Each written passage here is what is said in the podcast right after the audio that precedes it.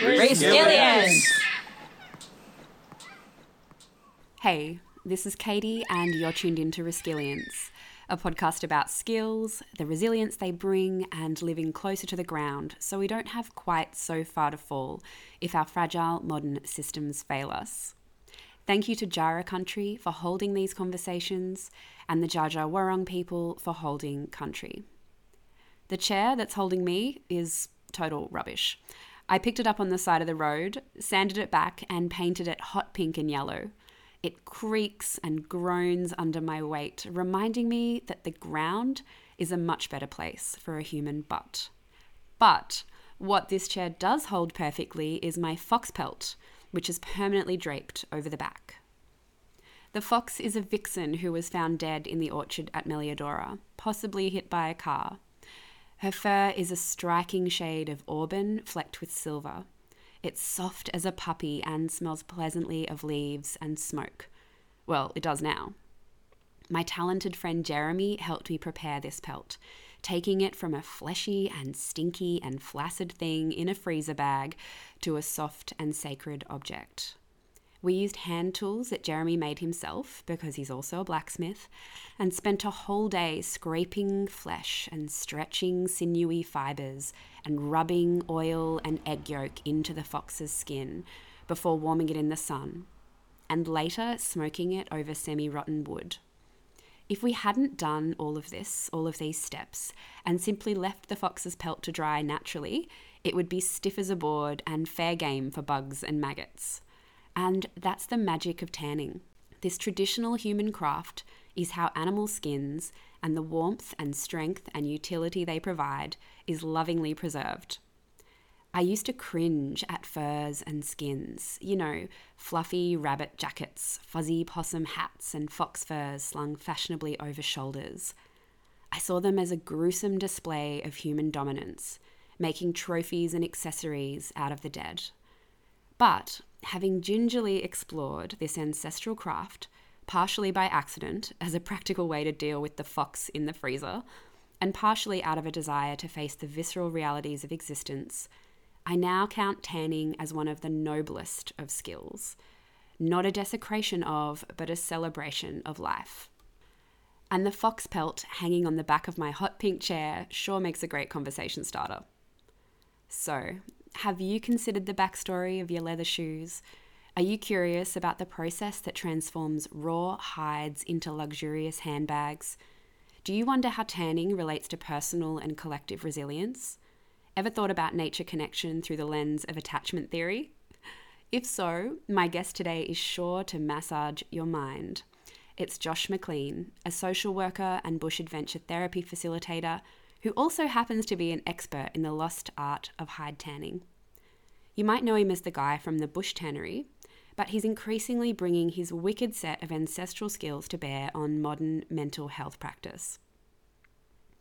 I first met Josh at a rabbit tanning workshop that he was leading in the middle of the city, and I was really honoured that he made the time to reconnect and join me on the podcast to share his fascinating perspective on life, death, the past, the future, change making, bridge building, and the pale blue dot we call home. So please enjoy this ye old skills edition of Reskillience with Josh McLean. I'm, I'm bad at doing that artificial, hey, Josh, welcome to the Reskillience podcast. but yeah, maybe I'll, yeah, hey, welcome. it's so lovely to see you in the screen. And um, where are you? Yeah, so hi everyone. I'm Josh and I'm calling in from Wadawurrung country. So, uh, Djilang in the Wadawurrung language, it means tongue of the land, or you would hear it as Geelong.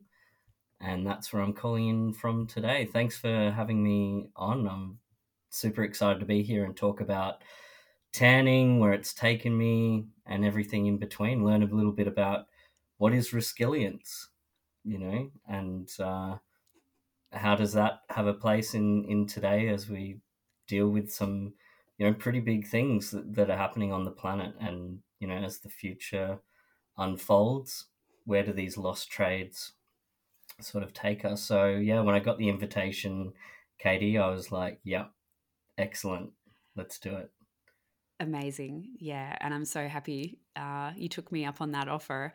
And I think that as you were, yeah, as you were speaking, I was just tuning back into a conversation I was having while cutting up some pears to dry at a table just earlier this morning. We've got a glut of fruit at the moment, which is not a problem at all.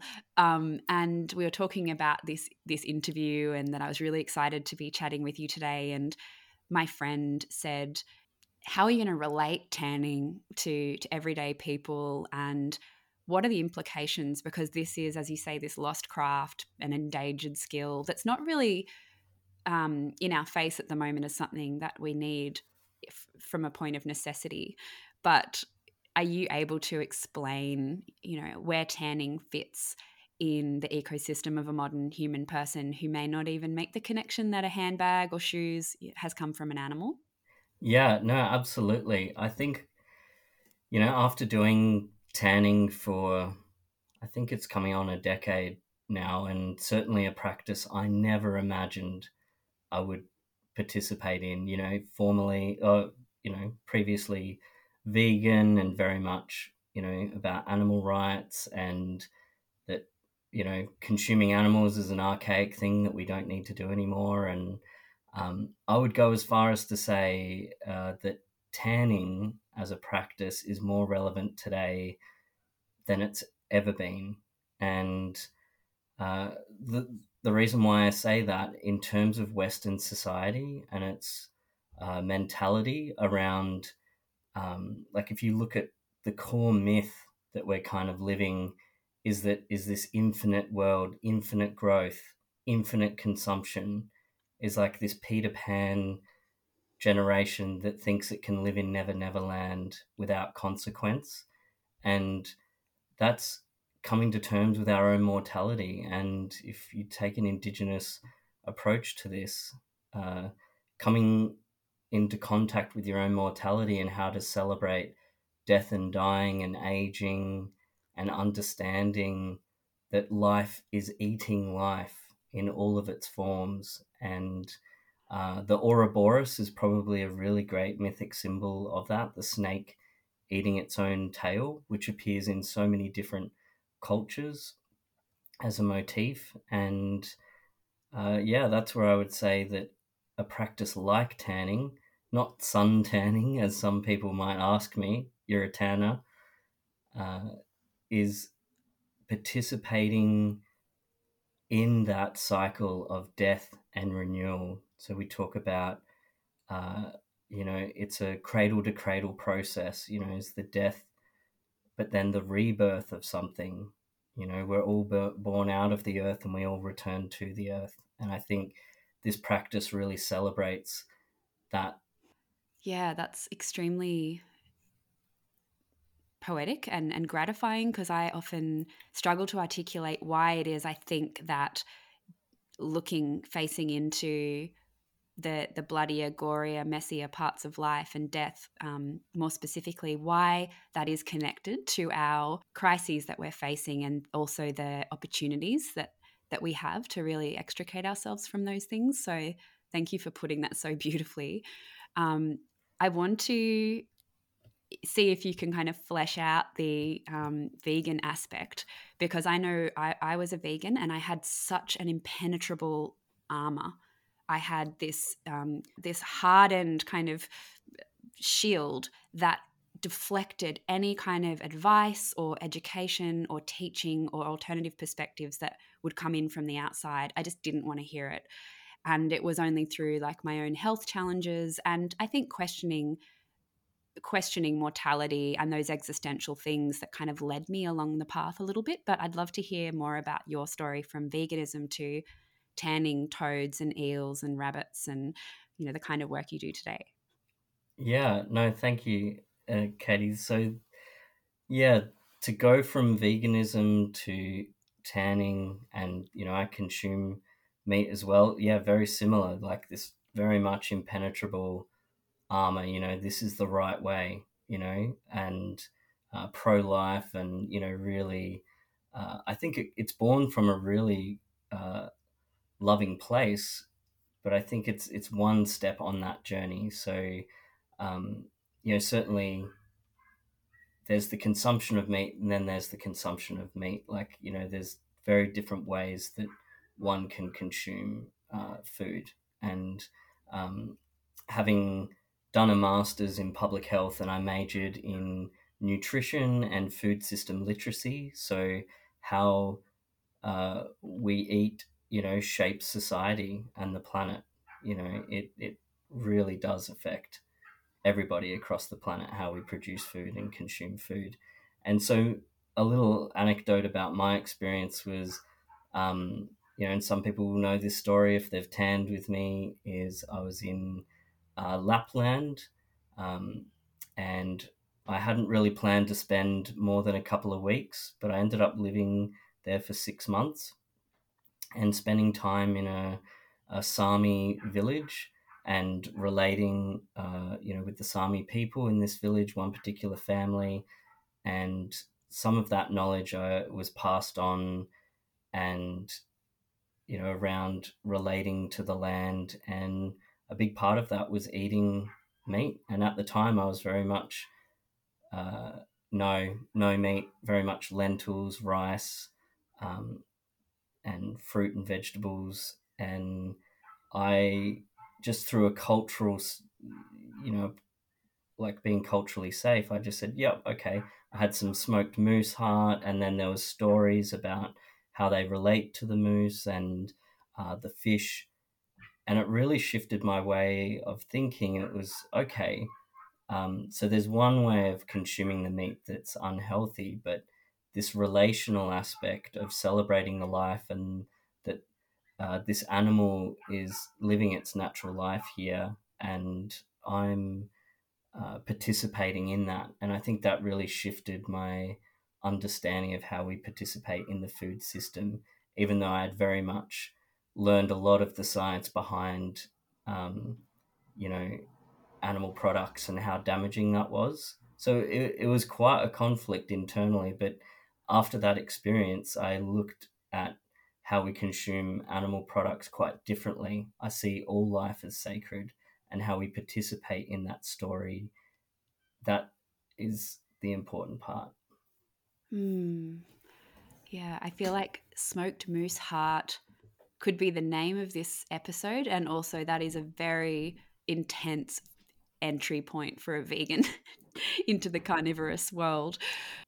I wonder if this is a really hideous question, but would you want your hide tanned?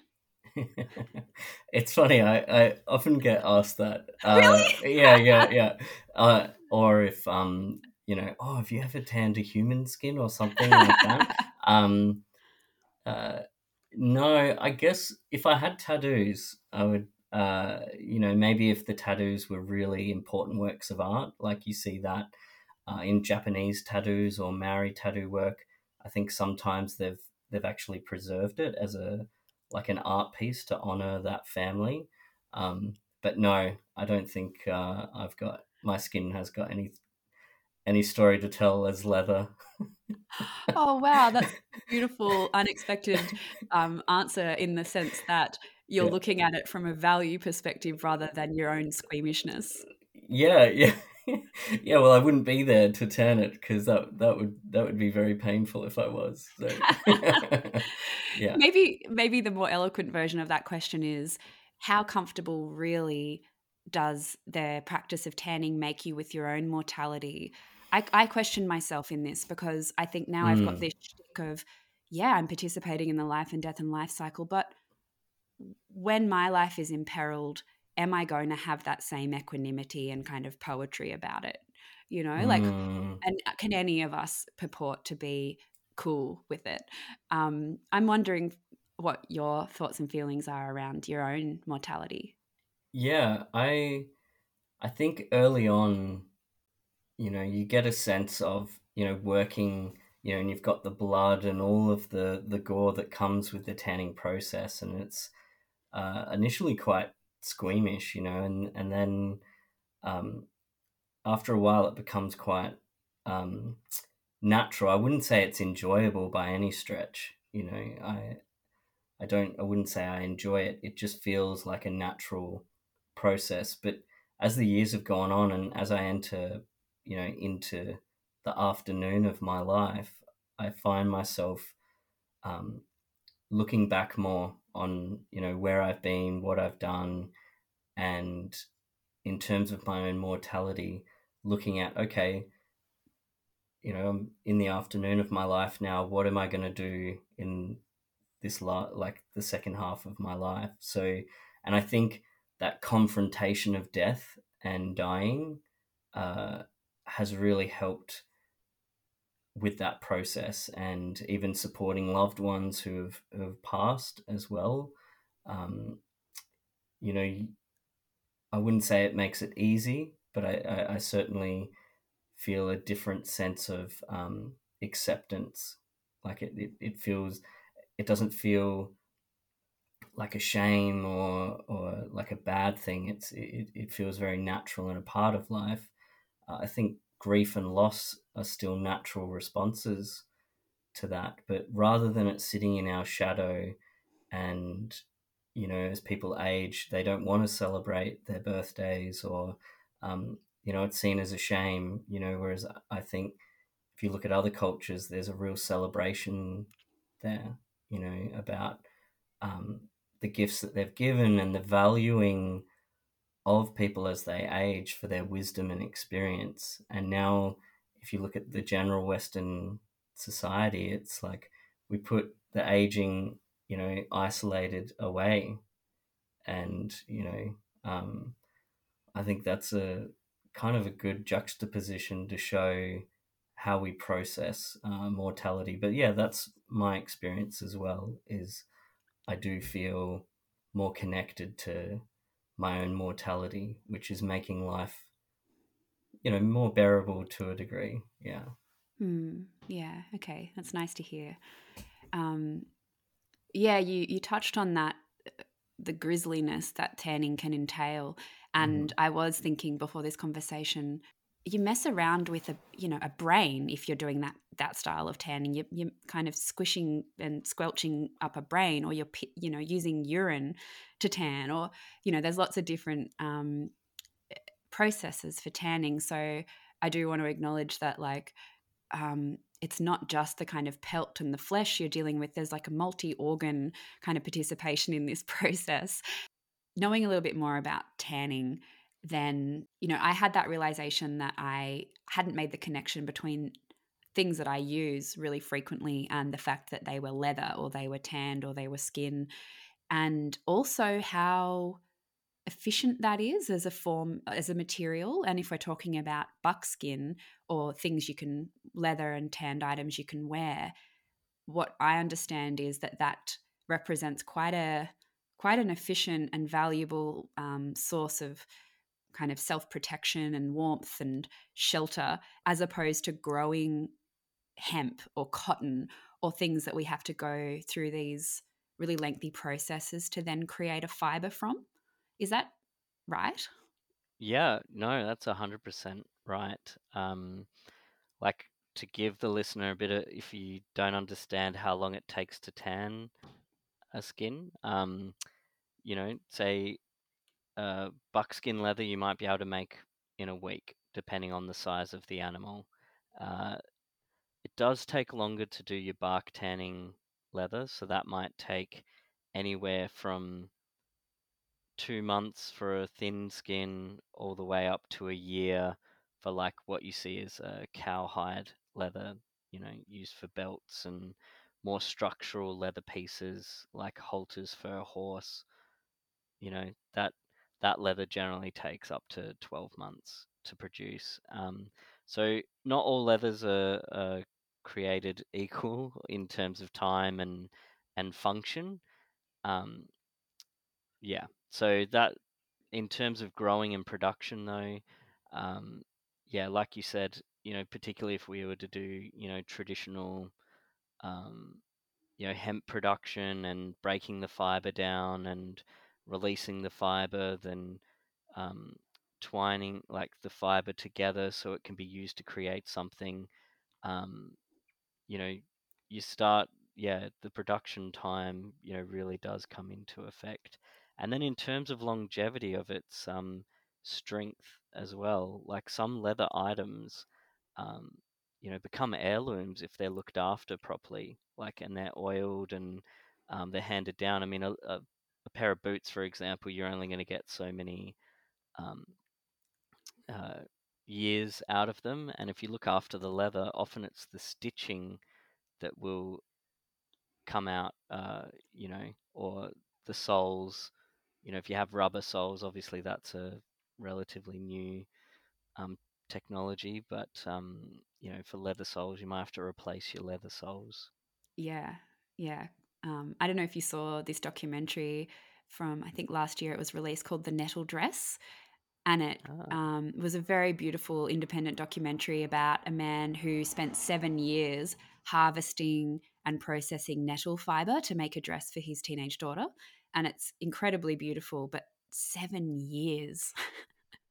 it was Yeah, such an intense process. Mm. yeah, and and depending on the construction and you know how the dress is used, you know, it'd be interesting to see how long that um, dress will last. I know from colonial settlers, um, you know, colonizing different parts of the planet, not just here in um, Australia, but I think particularly in North America, um, where buckskin's typically associated with the First Nations people in North America. Um, you know, when in their woolen sweaters or whatever, they'd get through the forest and they're just torn to shreds. You know, but in the buckskin, because it's so supple and it's so strong um, and so quiet, and you blend in. Um, you know, it's such a superior like fabric, and it can last uh, you know, for years and years. Like I have a two goat skin um, buckskin shirt, and you know, it's still going. Like I, um, you know, I don't hang it up with my other clothes or whatever. You know, it's stuffed into a bag, and I pull it out, and it's like the same day that I smoked it. Like it's still super supple, and um, I don't know how long it'll um, last for. Maybe my whole life if I'm only wearing it infrequently, but certainly. Um, you know, if we talk about resilience and um, in terms of handmade uh, textiles, uh, you know, working with skin and, and tanning, it's it's a pretty incredible uh, material. Yeah. Yeah, which actually reminds me, you look really normal. You're just like dressed really normally. What's the deal? Like, why aren't you in head to toe deer skin finery? Yeah, no, I that's a really good point, and something I honestly, if I could dress how I want, I I would be uh, wearing that. But um, as we talked sort of off the podcast about you know sort of where tanning has taken me, like I've um, a lot of the skills and experiences that I feel you know as I was doing the tanning and you know as the crafter, like this this sort of barrier between you and the process starts to um, dissolve and it's like who who's crafting who here you know? And this process of embodiment and feeling the alchemical changes with the skin i could feel internally. And um, as a result of that a long story short but it, yeah a lot of those practices i've actually taken and i work as a social worker in mental health and um, I work in the community, and so while I, you might not see me as frequently at, at some of these rewilding uh, sorts of gatherings and skill gatherings, I'm bringing these skills to you know children um, that might be disadvantaged or vulnerable, you know people with disabilities, people that might not necessarily be exposed to this stuff, and while it might not look like um, yeah, I've got my leather bags on and all my leathers and and that uh, this inspiring awe and wonder and contact with these skills is still very much a part of how I interact with people. So um, yeah, it's sort of integrating that into the the mainstream, and that's probably why yeah, as you're looking at me right now, it's like oh, you look like you're a normal guy, and then you start chatting to me, and you're like, oh, maybe not. Yeah. I would never accuse anyone of being normal. I don't Normal. think Yeah, any of us want to hear that. That's right. That's right. Yeah, We're all odd on the inside. that's true. But um, I'm very, very, very excited by uh, the idea that arose um, as you were making that beautiful segue into outdoor health, which is the venture and that integrated space that you're now inhabiting. Um, but my excitement levels rose when I thought about this.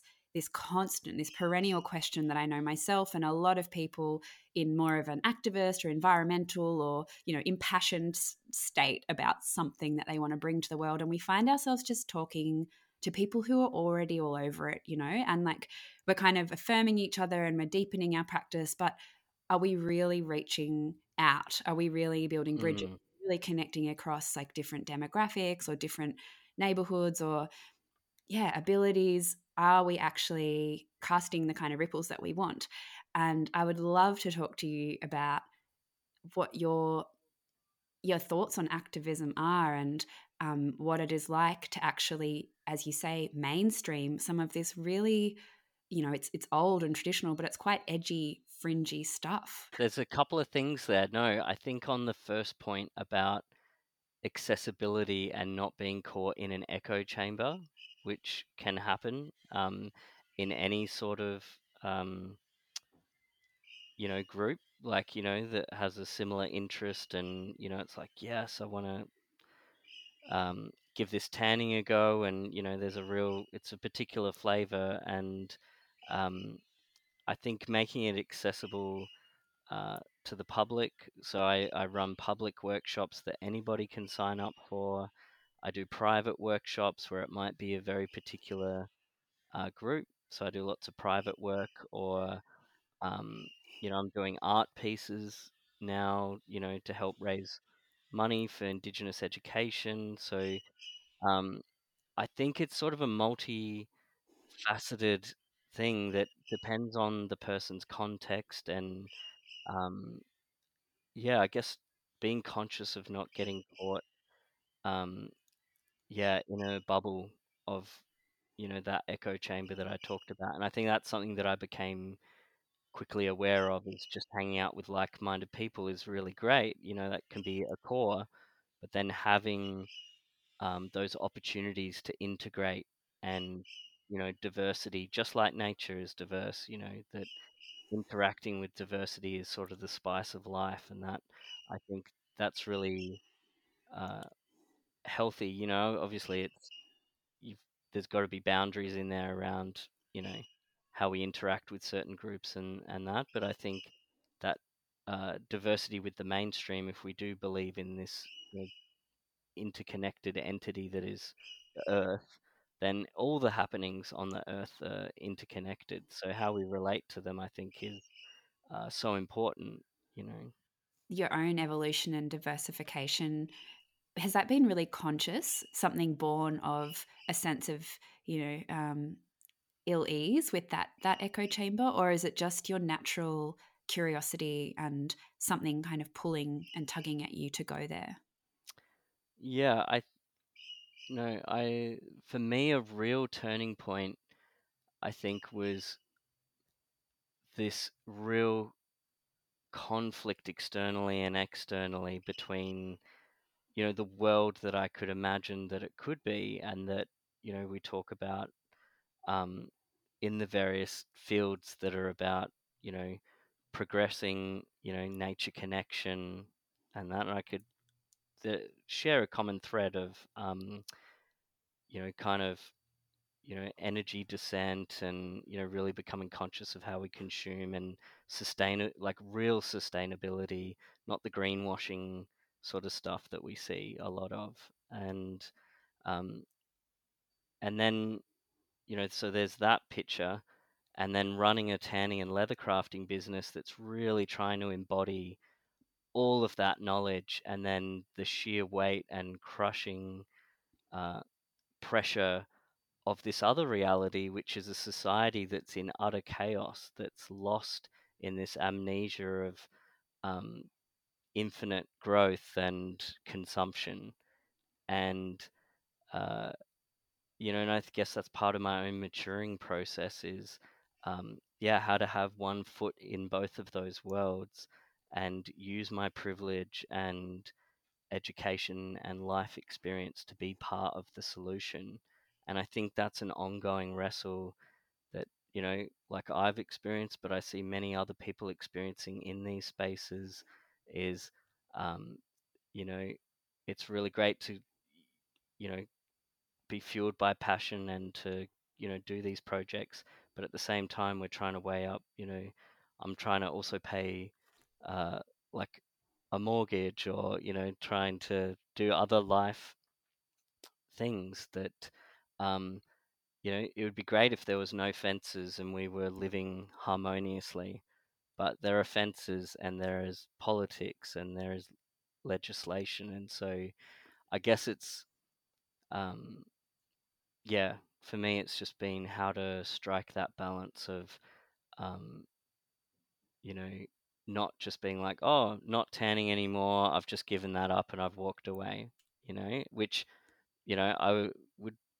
you know, people would be forgiven if they thought, oh, yeah, he doesn't really tan anymore. It's like, ah, but it's evolved. It's evolved so much that um, the things that I'm doing now are projects that, um, you know, feel so close to my heart that I feel like are working towards that, like inspiring nature connection with kids is just so transformative because they're going to be the next generation that come through and I still value running my workshops with those that are you know preaching to the converted but I do feel that it's put me into other areas where I can um, you know share these um, skills and practices so that um, you know they can also participate too so it has more impact on a on a wider scale yeah, brilliant.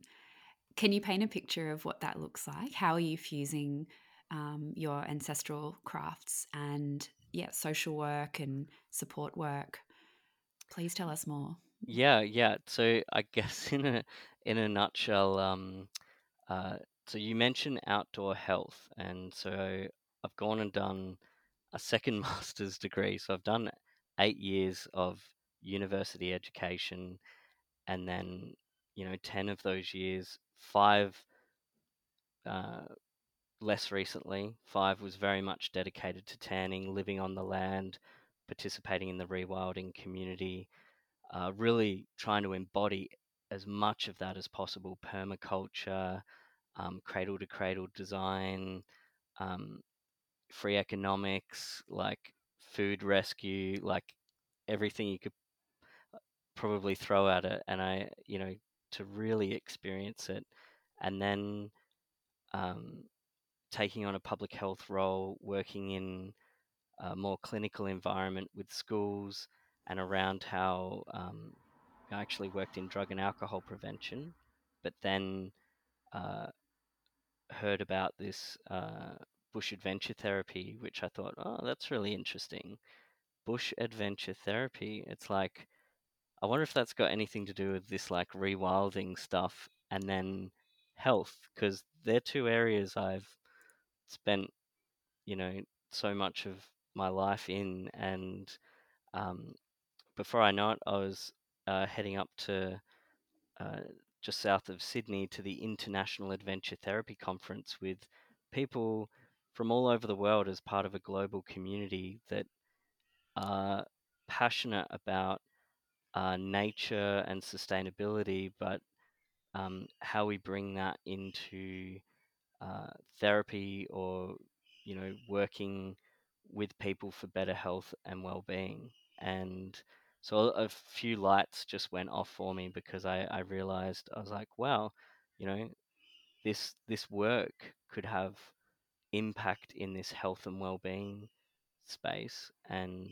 so that's when um, yeah, I went and did the social work masters, and then basically since 2019, I've just been full time just at this bush adventure therapy, looking at how um, to weave in these skills. So people go, okay, how does that look in a practical sense, Josh? You know, so um, as I mentioned to you, I have about 50% of my week is one to one or in groups with people and we'll be going.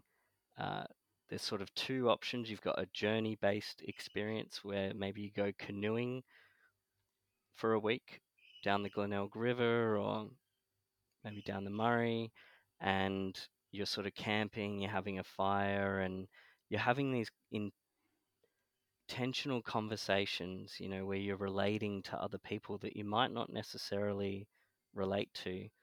And it's these stories that we carry in our bodies that connect, you know, with other people. And while tanning is a very technical skill, it's actually the non technical aspects of the skill through the practice that have become embodied and imprinted in me that now, you know, it's taking, it will probably keep unraveling for me my life, but uh, at our core, we are storytelling creatures. And so, how does that look? I guess in its most fundamental form is uh, storytelling, and you know, your, um, you know, so I might not necessarily be facilitating a tanning workshop on the side of the river, but it's something that I might talk about, or um, those practices are coming through the way that I'm telling stories. And I think the way we tell stories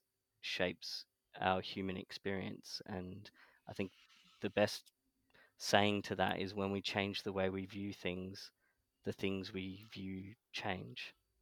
Yeah, I'm I'm transported to the nature-based leadership training days and that's where we met through the tanning workshop that was part of that. And being around a campfire in the bush and how quickly the trappings of modern civilization and the habits and uh, you know devices and inputs we think we need how quickly that falls away and something wakes up mm. around that fire and yeah it's it's a really deep contented alive thrilling feeling to to be in circle with other people and with your bare feet on the ground. And i think martin shaw says that culture's three days deep. Like it doesn't yeah. take more than three days if you stick people out on the land to kind of revert to some older phenotype or something. Um, yeah. is that what you see happening when you take people out? Yeah absolutely. And and so some of the technical skills we will actually do and um, but in terms of that three days deep, I love that from Martin Shaw, you know, and um, yeah, often the programs we try to run are longer than three days because it takes that time for that stripping back of you know the busy mind and and really sinking in to I guess ourselves, you know, our true selves, you know, this ego persona driven hyper individuality that's just constantly consuming, you know, it takes time for that to kind of dissolve. I mean, three days is a, a bit of a ballpark figure, depending, but yeah, usually after day three, you kind of see this sinking, this sort of deep breath of, ah, okay, I'm more here now. And I might notice a bird or, you know, something in the environment that I didn't notice before. And um, and so that's yeah, again linking back to tanning as a skill. That's why I'm at the start of our our conversation. I said I think it. Well, I know it's more relevant today than ever before because we're so cognitive, rational, external focused. Um, these practices, because they're so old, you know, in terms of like epigenetics, I've they have this kind of way of um, getting down to the marrow of our beings, you know, to the soul, to the center, and waking us up, you know, and oof, I get goosebumps just uh, mm. talking to you about it because, um, you know, there's yeah, just such an emphasis in our culture about how things look and the external. Um, and that is important. The external is, you know, very important. But I, I would say that this internal processing and through an embodied practice like tanning, I mean, it could be whittling, it could be your nashi pears, drying, jamming. Um, you know, it's an embodied practice, and I think that's um, through my journey with it. I feel so lucky to combine it with mental health practice, and there's all these other practices too. I'm not going to go into that integrate so well with this idea of sensory motor, bottom up neurobiology. The science is there, and yeah, it's just uh, such an exciting time to see these old skills and how the stories can be told in new and exciting ways that engage us so that we can um, you know grow and and heal the the separation that so many people are experiencing.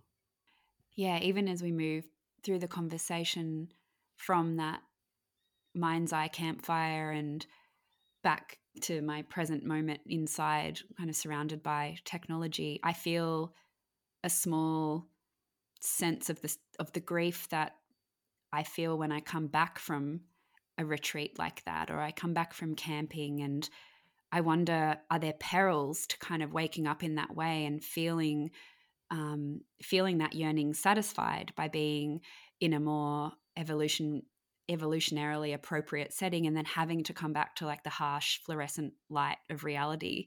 How do people make that transition? And is that something to be managed really gently coming back and forth between those worlds.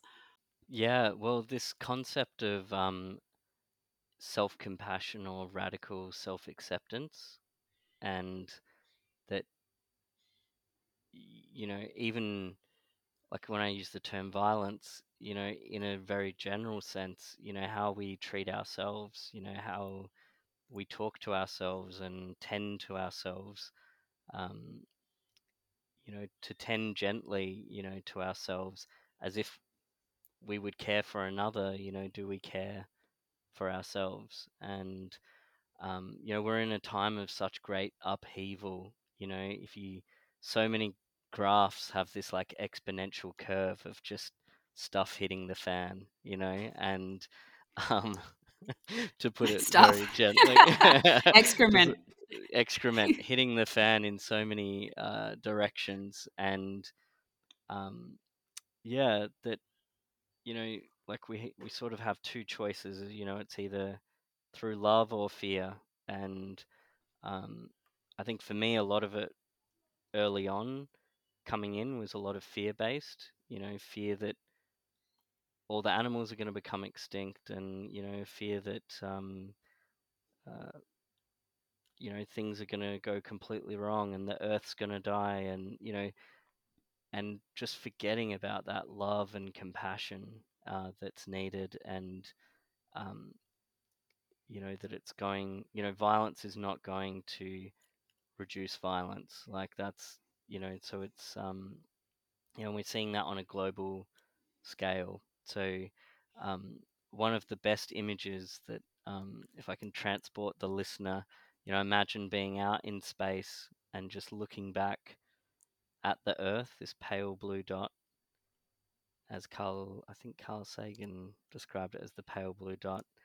And, you know, there's no nations, it's just this one giant kind of biological spaceship, basically, you know, floating through space together, you know, and looking down, we see, you know, all these going and happenings, you know, all happening across the planet. And there's no separation there, there's that integrated kind of whole.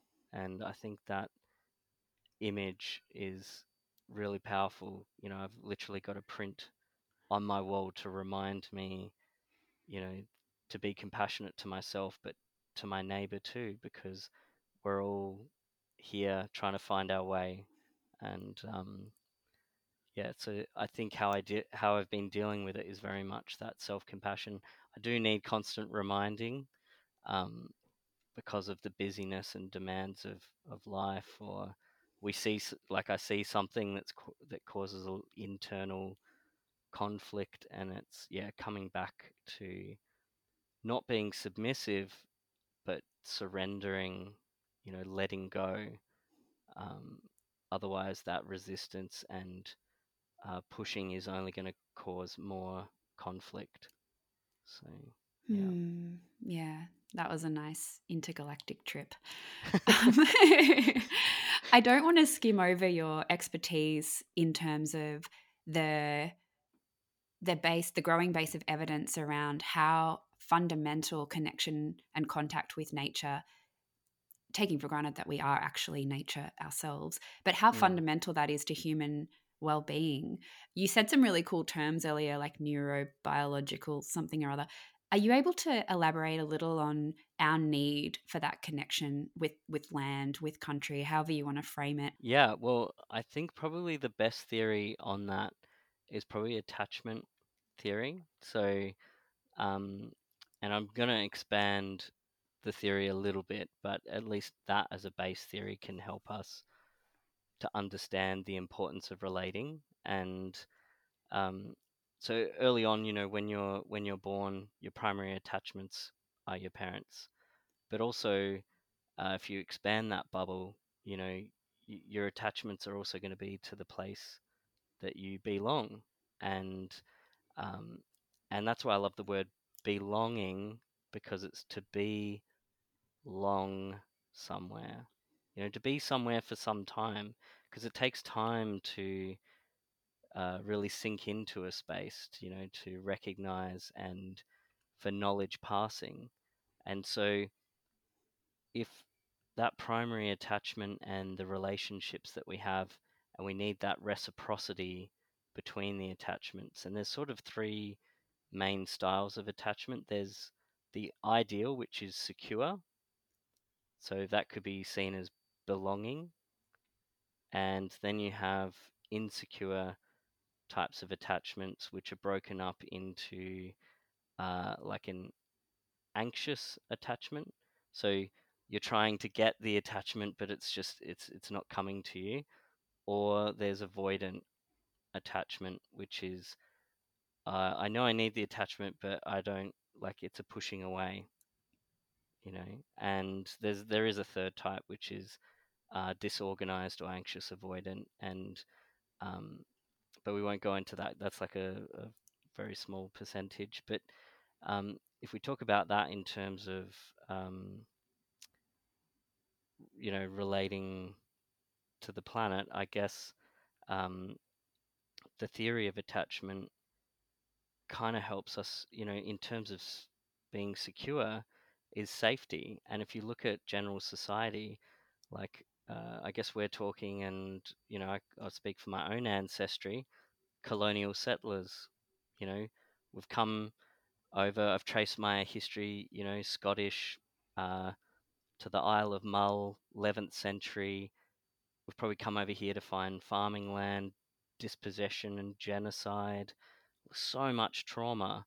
You know, does the word secure and safe resonate with that? Not at all. That's like horrendous. And in terms of developing safe safety and relational, you know, um, that intergenerational uh, trauma, to use trauma language, um, and then with the neurobiological framework, so we talk about trauma informed, is that they're patterns, but they're they're adaptive patterns that may have worked at the time, but have imprinted on us that now in today's society uh, have become maladaptive, so they don't serve us any longer, and um, but to process that you know, it takes time and it takes awareness, and um, so it it hangs in the shadows, and most people deal with it through consuming because it helps us to distract ourselves from the discomfort of you know this story that's been quite horrendous, you know, and actually is contributing to how we relate to our parents, or if you see the earth as the mother you know, are we securely attached to our mother?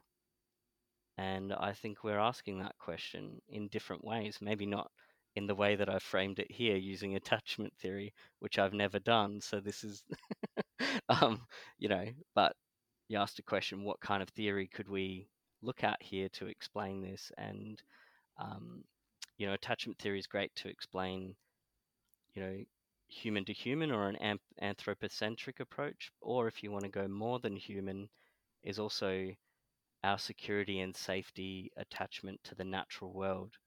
And I'd say that most people uh, probably haven't even thought about thought about that.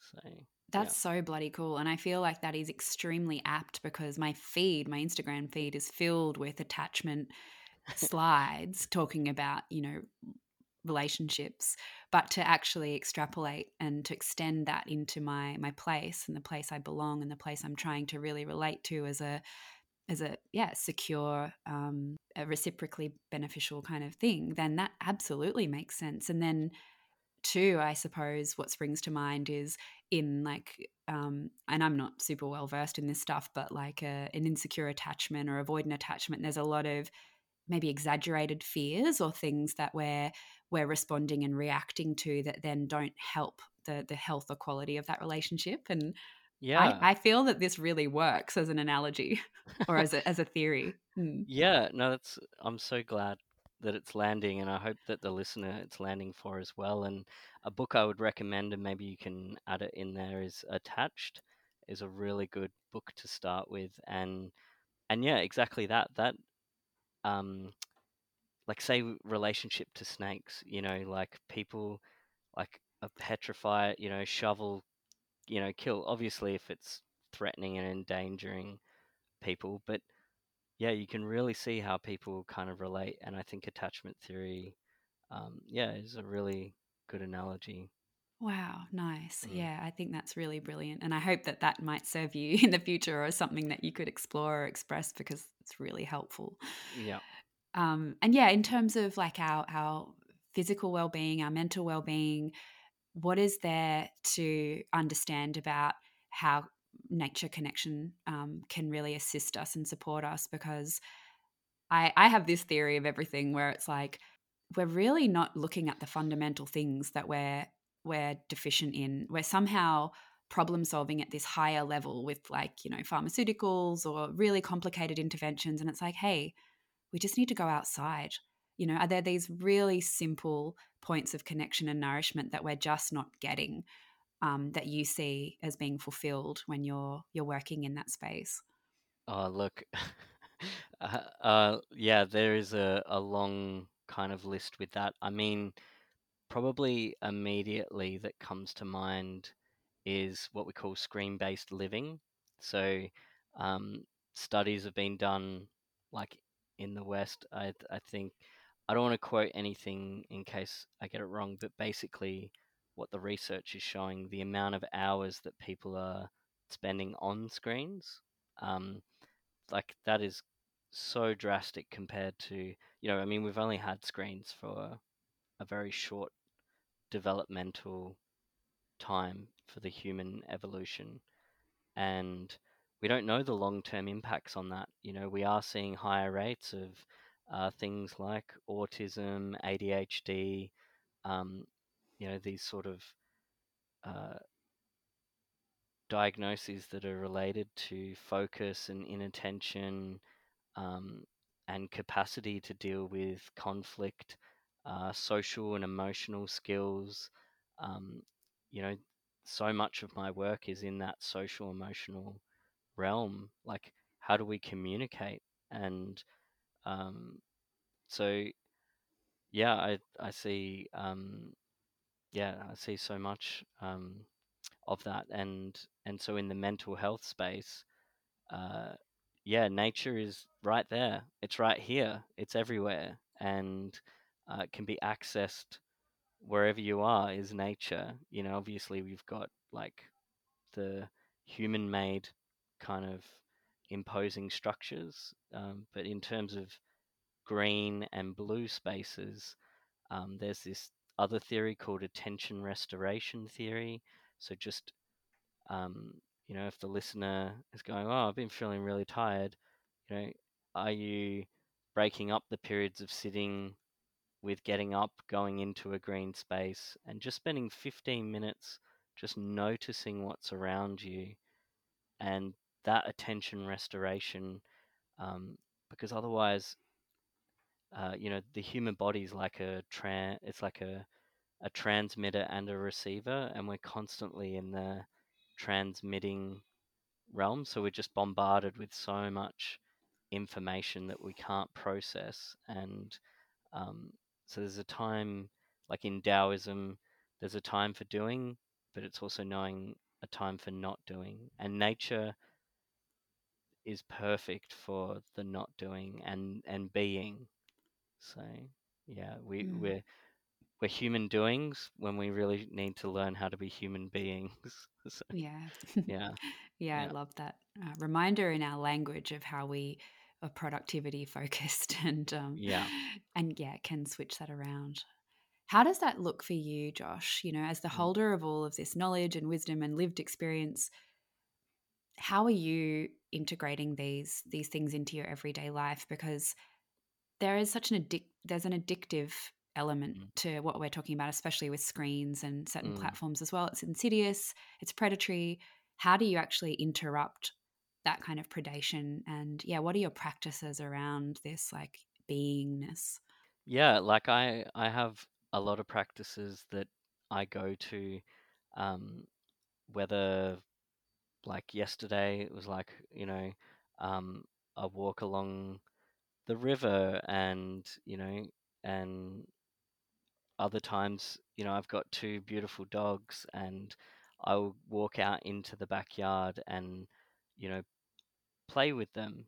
And sometimes this is spontaneous but yeah like you said like I am human doing sometime like you know I'm trying to juggle all these things. So um yeah it's just a constant reminding being self-compassionate that if I fall off the wagon a bit and I, I notice that, you know, I've just binged three episodes of a particular show I'm really enjoying and not and not um, condemning myself about it, but you know, reflecting on, you know, am I balancing this? How's like just checking in with my body, how am I feeling?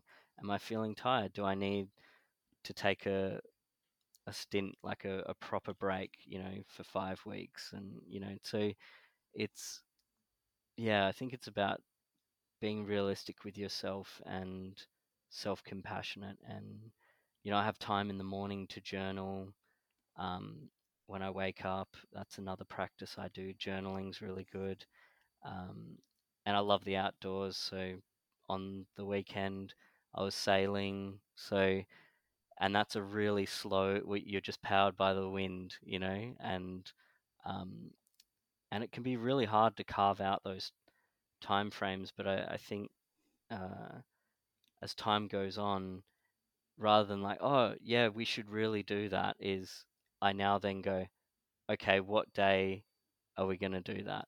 Like let's let's actually put this into action. I mean, there's lots of spontaneous things you can do, but in the busyness of um, dealing with mainstream demands, I think um, one has to, you know, really carve out those times, not as, oh, that would be nice. It's actually I need to do that because that's going to help me with the other parts of my life. So yeah, it can be it can be quite a challenge. I, I do find that I'm each week I'm having to really have a check in with myself about that. i mean that's it's comforting to know Yeah. that um, many of us most of us all of us potentially experience that that challenge and ongoing tension as we move towards the end of the conversation, I'd really love to bring in your vision to really frame this in the positive because we have spoken about yeah surrendering and and finding that that balance and maybe some compromises what is what is the world you think is possible if we if we did take up more of this um you know this connection and presence in our life Yeah, and and I'll attempt to bring the tanning back into uh, the conversation hey well. that'd be So, great um, yeah, so yeah, the world that is possible. I mean, you know, it's a collective dream. You know, it's something that we're all participating in. But I guess from my little patch here on Wadawurrung country, um, you know, I guess, yeah, as I get further along the journey of like tanning and leather crafting and um, you know working in mental health now and uh, like I've taken up a position with a university as well so I'm marking papers and moving into that more academic kind of world as well which is exciting and terrifying but I guess the world that I'm kind of imagining is you know a world where we're co-designing, co-learning, and it's about uh, relationships and how we um, support each other. You know, with with that learning and respecting, well, primarily ourselves, but um, each other through that process. And I think the biggest thing I've seen is yeah that othering that happens with, um, you know, well, I've got this uh, theory, this practice, they're the problem over there, those people that are causing us all the problems. And I think that othering and separation at its core is where a lot of our problems are coming from.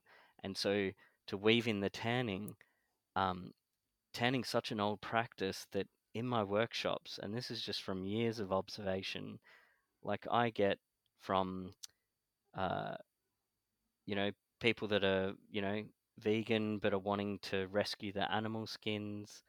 I get um, uh, people that are shooting and uh, very much carnivores. I get a full spectrum of um, people in my workshops, and it's interesting. They start chatting and they realize that they have more in common than you think, and they're pa- passionate about accessing nature and that um, how good is it to be out in the bush and you know and sharing these stories and bringing people together you know from um, you know what appears on paper or even in the news as two very conflicting sides and yet at the core you know they're sharing a story together and um, yeah so my vision uh, which maybe others share as well is just really about um, breaking down the barriers that are causing us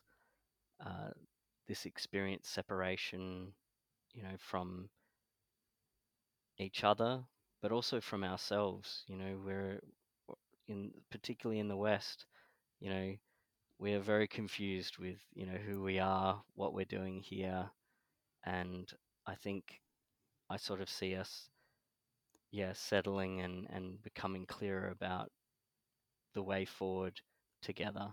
What is the best way for people to to find you, to engage with your work?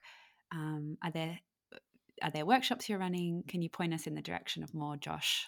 Like I'm not really on social media anymore. Um, that was a choice that I have made. Um, uh, so, but I I do run a public workshop. If people are interested in uh, tanning, one that I've kept because we've got a really good uh, relationship with uh, CERES Melbourne in Brunswick, and um, anyone can sign up and do that workshop. I have one coming up in April, and then one later in the year. You can just look up CERES Melbourne tanning workshop. I'll be the only tanning workshop there, I promise. Um, and that's a you don't need any prior knowledge for that, so um, can come along and you can learn some of the hands-on skills that I've talked about uh, here. And if you're interested in private, um, you know, workshops, particularly for large groups, um, you know, I've worked with school groups, uh, rewilding groups, outdoor groups. Um, you can email me. I'm sure you can pop the email, Katie, on the thing. I'll link all of this. Yeah. Yeah. So the bush tannery at gmail.com, if you pop that there, they can email through and um, maybe we can even have a chat if you've got a particular project or, or idea, whether that's tanning or if it's for a mental health program. Maybe it's both. It was such a treat to hear from you and your world today, Josh. Uh, thank you so much for making the time. Yeah, thanks so much for having me on the Reskillience podcast, Katie. It's so awesome to see you again. And um, yeah, I look forward to seeing more episodes pop up. And I hope um, whoever's listening that you found this uh, really enjoyable. I've really enjoyed chatting to you today. You'll find all the good things we referenced in the show notes, including Josh's blissfully limited online presence and contact details. I highly recommend getting to his tanning workshops at Ceres in Naarm, Melbourne, if this conversation has piqued your interest. It's another mystery guest next week. This podcast is in no way strategic or structured. Rather, I really enjoy seeing how the cookie crumbles and which conversation wants to come up for air. Some people have told me that a podcast each week is actually kind of mad, that they're not getting time to listen before the next episode drops. What do you think? Is it a bit of a frenzied schedule? I don't know. I'm someone who hangs out for my favorite podcast to refresh every single week, a glutton for audio content. So, each Monday it is for now. But if you have any thoughts on the timing, the format, the guests, the questions, or any other ways this concept of resilience can be most in service of a less bullshit, more real shit life, let me know. You can email me at katie at katie.com.au or attempt to send me a message on Instagram, which is perilous to say the least, but I will try and get back to you eventually. I loved hanging out with you this week and see you next.